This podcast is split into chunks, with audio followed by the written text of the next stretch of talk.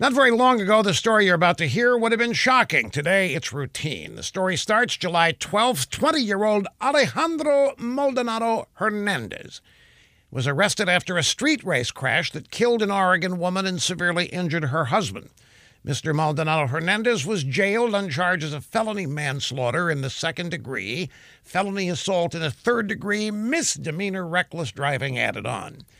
Alejandro Maldonado Hernandez is an illegal immigrant. On July 16th, United States Immigration and Customs Enforcement issued a detainer at the Washington County Jail in Oregon so that if Maldonado Hernandez was granted bail, he would immediately be taken into federal custody. On August 8th, Mr. Hernandez was granted bail, but the detainer issued by ICE was ignored. The Washington County Sheriff's Department says that federal ICE detainers are not lawful or enforceable in Oregon.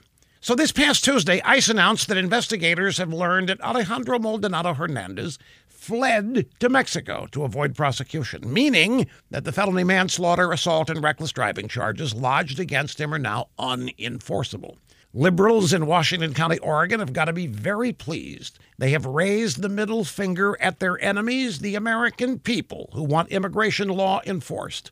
Death and injury of American citizens, eh, basically meaningless in liberals' worlds.